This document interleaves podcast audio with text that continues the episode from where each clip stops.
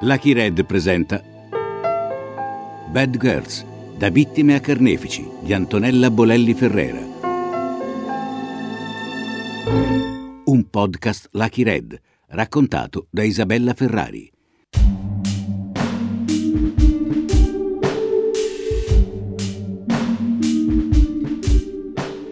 Bad Girls è il racconto corale di donne che da vittime di violenze si sono trasformate in giustiziere.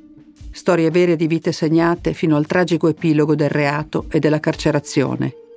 Isabella Ferrari introduce e accompagna il racconto.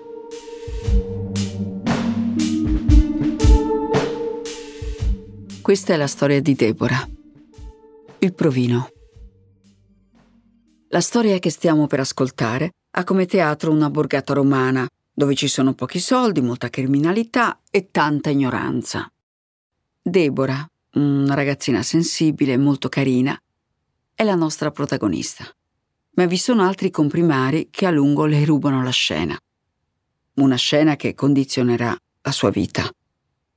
C'è sua madre, che è accecata dal miraggio di un riscatto sociale, almeno nell'universo mondo della borgata, ma soprattutto dall'idea di mettere in tasca un bel gruzzolo se riuscirà a piazzare il figlio nel mondo del cinema. E c'è questo figlio, Federico, il fratello di Deborah, che viene usato da una madre pronta a tutto. Ah, oh, te devo dire una novità. Federico ha passato il provino. Hai capito, Ni? Mi figlio. Da giorni mia madre non stava nella pelle. Passava da una telefonata all'altra per vantarsi con le amiche. E ogni volta che riattaccava diceva E mo rosica! Secondo lei tutte la invidiavano. E questo non faceva che aumentare la sua soddisfazione. Il regista, o il maestro come tutti lo chiamavano con deferenza, aveva fissato l'appuntamento per la selezione decisiva del ruolo di protagonista – lo studio era nel sottoscala di un'anonima palazzina della periferia romana, molto simile a quella in cui abitavamo noi.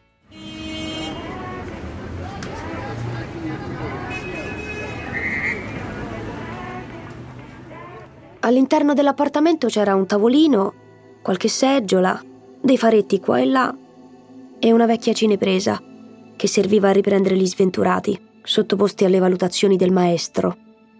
Io ero lì perché mia madre non voleva lasciarmi a casa col suo uomo. Mi diceva di stare zitta, di non fiatare. Era tutta presa soltanto da Federico. Mi raccomando, sorridi, che quando sorridi sei pure più bello. Sarebbe stato scelto per la parte di un giovane acrobata di cui si innamora la padrona di un circo. Che storia esaltante. Peccato che mio fratello, più che arrampicarsi sugli alberi e scavalcare muretti, non sapeva fare. Ma mia madre se l'era venduto come fosse un trapezzista. In realtà tutto questo non aveva importanza, perché il maestro era solo alla ricerca di un ragazzetto di bell'aspetto per fargli fare ben altro genere di acrobazie.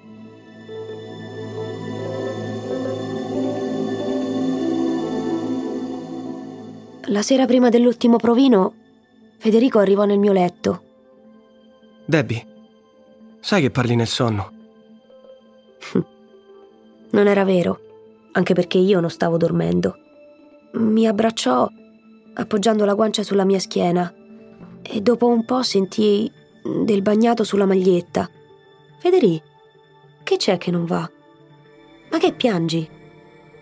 Non mi rispose, ma verso mattina, prima che nostra madre entrasse per svegliarci, ritornò nel suo letto facendomi una promessa solenne. Se ne andiamo da qui, noi due soli. Ma che dici davvero? Te lo prometto, sorelli. Nostra madre si era sempre vantata della bellezza di Federico. Di me non diceva mai niente. Sebbene fossi spiccicata a lui, e a detta degli altri, anche carina. Era gelosa. Ma lo capii soltanto la volta che quel signor nessuno, che aveva preso il posto di nostro padre, le disse una frase su di me. non l'avesse mai fatto. Se sta a fa donna, ragazzina. Donna? Ma che vuol dire? E io non te vado più bene e preferisci mia figlia? Ma che te sei impazzito?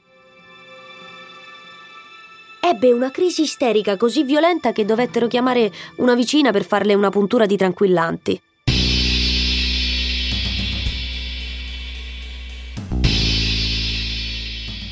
Il giorno dell'ultimo provino di Federico mi aveva conciata in modo penoso per non correre il rischio che il regista mi notasse. Mio fratello, invece, lo aveva costretto a indossare un paio di pantaloni strettissimi, non comprati appositamente, ma quelli dell'anno prima, che secondo lei mettevano in risalto la sua mascolinità. È un uomo fatto ormai. Guardate un po' che roba. La scelta del maestro, purtroppo, ricadde proprio su di lui.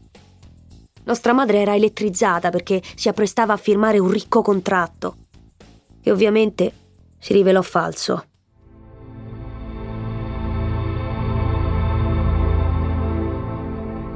Prima che emergesse la vera natura di quella sceneggiata, però, Federico fu sottoposto ad abusi di ogni genere.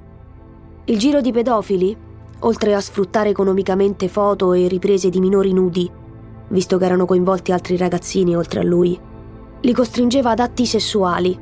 Certi particolari, almeno per me, vennero fuori più tardi. Troppo tardi. Una madre che esalta la presunta virilità del giovane figlio maschio davanti ad un improvvisato casting.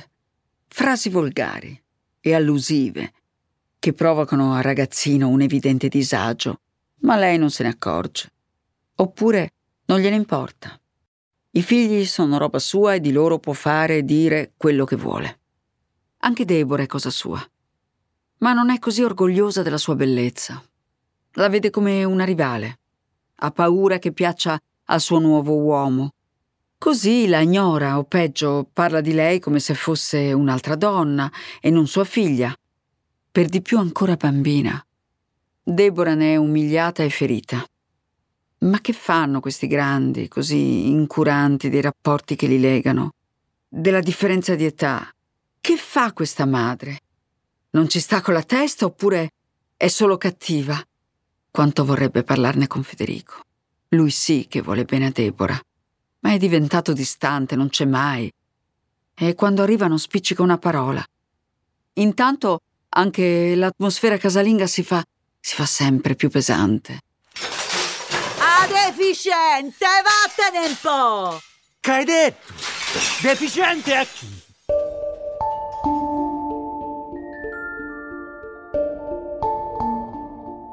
Il tempo trascorreva lento in quella casa priva di amore, scandito dalle crisi di nervi di nostra madre, dalle minacce del suo uomo, dai pasti raffazzonati, consumati senza guardarsi mai e sempre più spesso, senza mio fratello. Ama, ma Federico non torna a mangiare. Deve lavorare. E poi di che ti impicci? Ho capito, ma a scuola non ci va più. Sì, a scuola. Ni, Federico è un attore.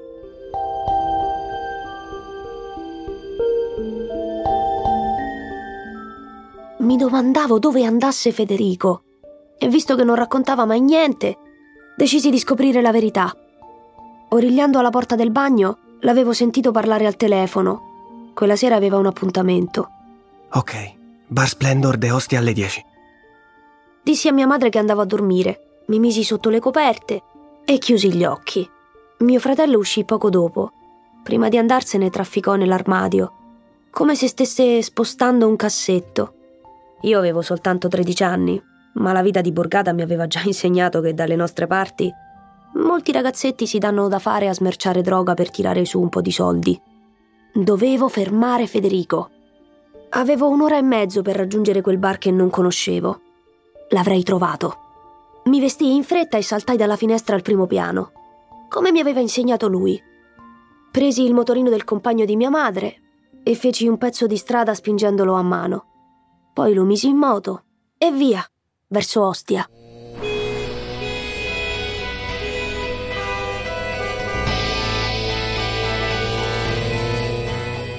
Le strade erano buie e trafficate. Avevo paura, ma ero determinata. Non so come, raggiunsi la mia meta.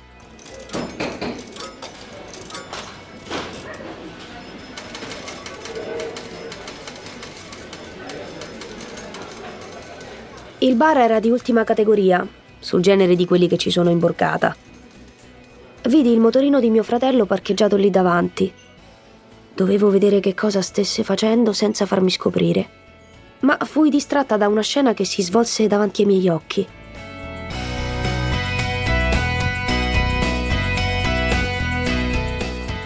Un uomo, sui 30 anni, uscì dalla porta laterale del bar, accompagnato da una ragazza bionda piuttosto provocante. Era inguainata in un abitino corto fino agli slip che metteva in bella mostra due gambe lunghe, rese ancora più slanciate da un paio di sandali con tacchi a spillo vertiginosi. L'uomo la prese contro di sé, mettendole le mani sul sedere. La palpeggiava con foga. Per qualche istante mi lasciai distrarre da quella scena ma presto ripensai al perché ero lì. Stavo per entrare nel locale pronta ad affrontare Federico, pronta a sgamarlo mentre smerciava bustine di bianca e anche a prendere qualche ceffone. Beh, perché non mi ero fatta i cavoli miei. Fu questione di un secondo, di un maledetto secondo. Se avessi spostato lo sguardo un momento prima, non avrei visto il piccolo tatuaggio a forma di geco sulla sua nuca, mentre l'uomo gli sollevava i capelli. Federico sui tacchi a spillo. Federico fasciato nell'abitino da battona. Federico con la parrucca bionda che muove la testa al ritmo di musica. Federico che sta baciando uno sconosciuto molto più vecchio di lui. Lo sconosciuto che lo agguanta con forza per i capelli e glieli solleva. Quel piccolo tatuaggio. Lo stesso che, che ho anch'io nello stesso punto del collo. Quella bionda era mio fratello. Era Federico. Il mio Federico. La mia luce. La mia vita. Il mio grido strozzato. Federico che non lo sente e continua la sua danza puttana con l'uomo che si abbassa la zip dei pantaloni. Federico in ginocchio, che fa quello per cui è pagato.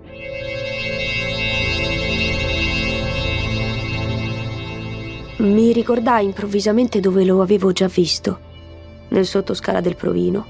Era uno di quelli che ronzavano intorno al maestro, uno di quelli che aveva già abusato di te.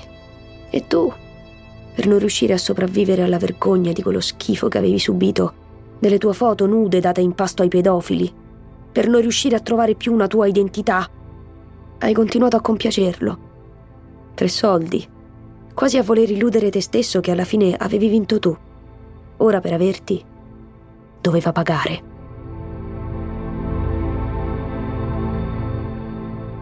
Paralizzata, Deborah assiste fino alla fine, che è la fine di tutto, di Federico, delle loro vite, la fine dell'innocenza.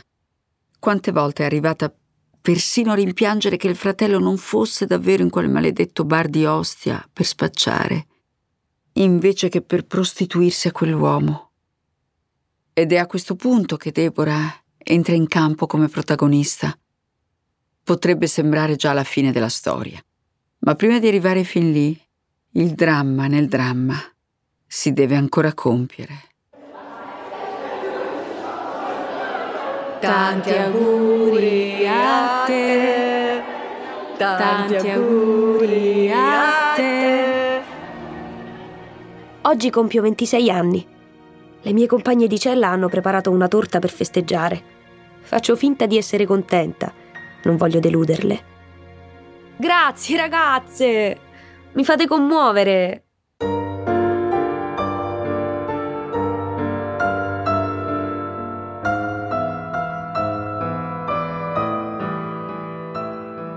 Natalia e Bruna hanno apparecchiato con fantasia il tavolino su cui mangiamo tutti assieme hanno dipinto il mare sulla tovaglia e dal soffitto con un filo hanno fatto calare un sole gigante di carta. Nel biglietto di auguri hanno scritto Noi ti possiamo regalare solo un sogno, ma un giorno diventerà realtà. Non mi commuovo fino alle lacrime, le ho esaurite da tempo, ma l'emozione però è forte. Le abbraccio e, e mi accingo a tagliare la torta. Anche se non sembra, è torta mimosa. No, perché ci hai fatto due cose così con sta torta mimosa. no, è proprio bella invece. Assaggia alla crema. Mmm. Ma che fai? Ci metti le dita dentro? Faceva così mio fratello. E dai, Deborah. Oggi stai allegra, su.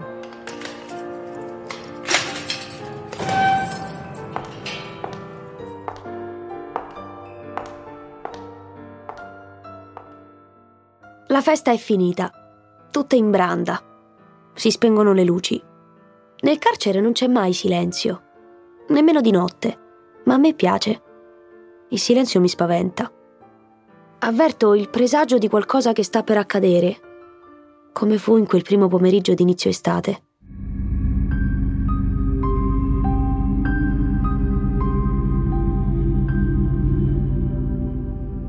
Rientrando da scuola, non sento le solite voci dentro casa, di mia madre e del suo uomo che si pizzicano, della tv accesa.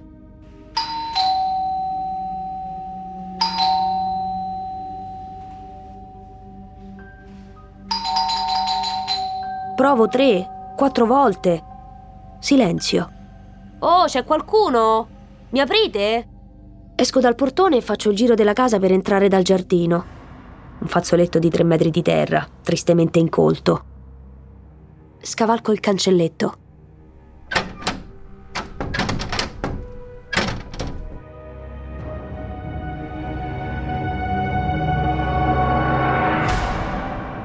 La tavola non è apparecchiata. Sul fornello non c'è la solita pentola con la pasta che cuoce. E nel lavello ci sono ancora le tazze della colazione del mattino. Mamma? Mamma? Ma dove sei? Quando si ha paura, si cerca sempre la mamma, anche una come la mia. L'unico a rispondere è Felix, il gatto, che fa capolino dal corridoio. Gli vado incontro e lo prendo in braccio. Felix si divincola dalla mia presa. Faccio per inseguirlo. È un nostro gioco. Ma mi accorgo di avere stampate sulla maglietta le sue impronte di colore rosso. Rosso, come il sangue.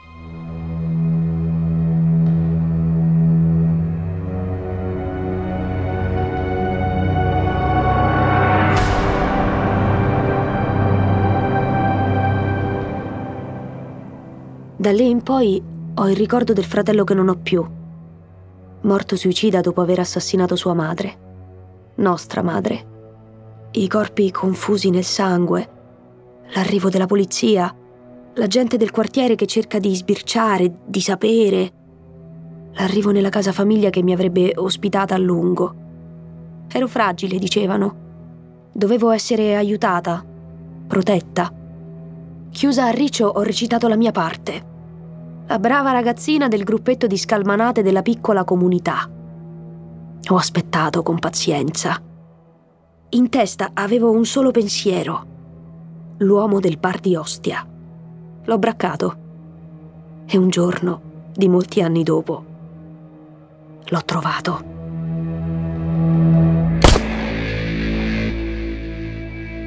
Ricordo ancora il suo sguardo incredulo mentre gli dicevo chi ero era la vendetta meditata a lungo. La mia vendetta. Quella che avrebbe dovuto mettere la parola fine alla storia della nostra disastrata famiglia. Non è stato così. Per me da allora c'è il carcere. C'è il ricordo struggente di Federico e la voce assordante della mia coscienza, che non si acquieta.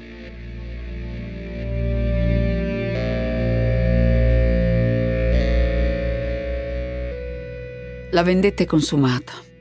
È stata Deborah ad avere l'ultima parola in questa storia terribile. Deborah, tenuta in disparte dalla madre per gelosia, per incapacità di amare, perché lei preferisce Federico. Deborah che soffre, che si sente violata, anche se il bersaglio principale è il fratello, perché il male che fanno a lui è come se lo patisse anche lei. Deborah che osserva, che indaga, che si dispera restando in silenzio un modo diverso di gridare quando sente che il cuore le esplode nel petto. Ciò che esplode veramente è soltanto la pallottola che scarica addosso al maniaco che abusava di Federico, della sua fragilità, del suo silenzio. Perché anche Federico soffre senza gridare, senza sottrarsi ai voleri degli altri, senza denunciare. Non può farlo. Le violenze psicologiche che ha subito lo hanno reso il piccolo adorato schiavo di una madre snaturata. E il primo moto di ribellione lo ha avuto impugnando un coltello contro di lei, l'ultimo contro se stesso. Forse Deborah avrebbe potuto sopportare il matricidio compiuto dal fratello, ma non che lui adesso non ci fosse più. E così ha deciso di chiudere il cerchio. Mancava l'altro carnefice di Federico. E lei lo ha braccato. Ci ha messo anni. Poi lo ha ucciso.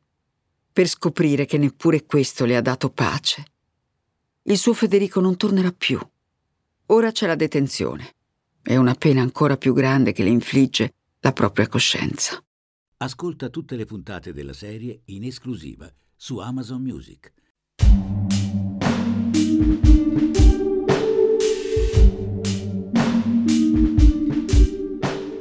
Bad Girls, da vittime a carnefici, è un podcast Lucky Red, tratto dall'omonimo libro di Antonella Bolelli Ferrera. Adattamento Antonella Bolelli Ferrera, in collaborazione con Grazia Giardiello. Regia Riccardo Sinibaldi. Editing, sound design e musiche originali Alessandro Morinari. Effetti sonori Matteo Bendinelli. Fonico di mix Filippo Barracco.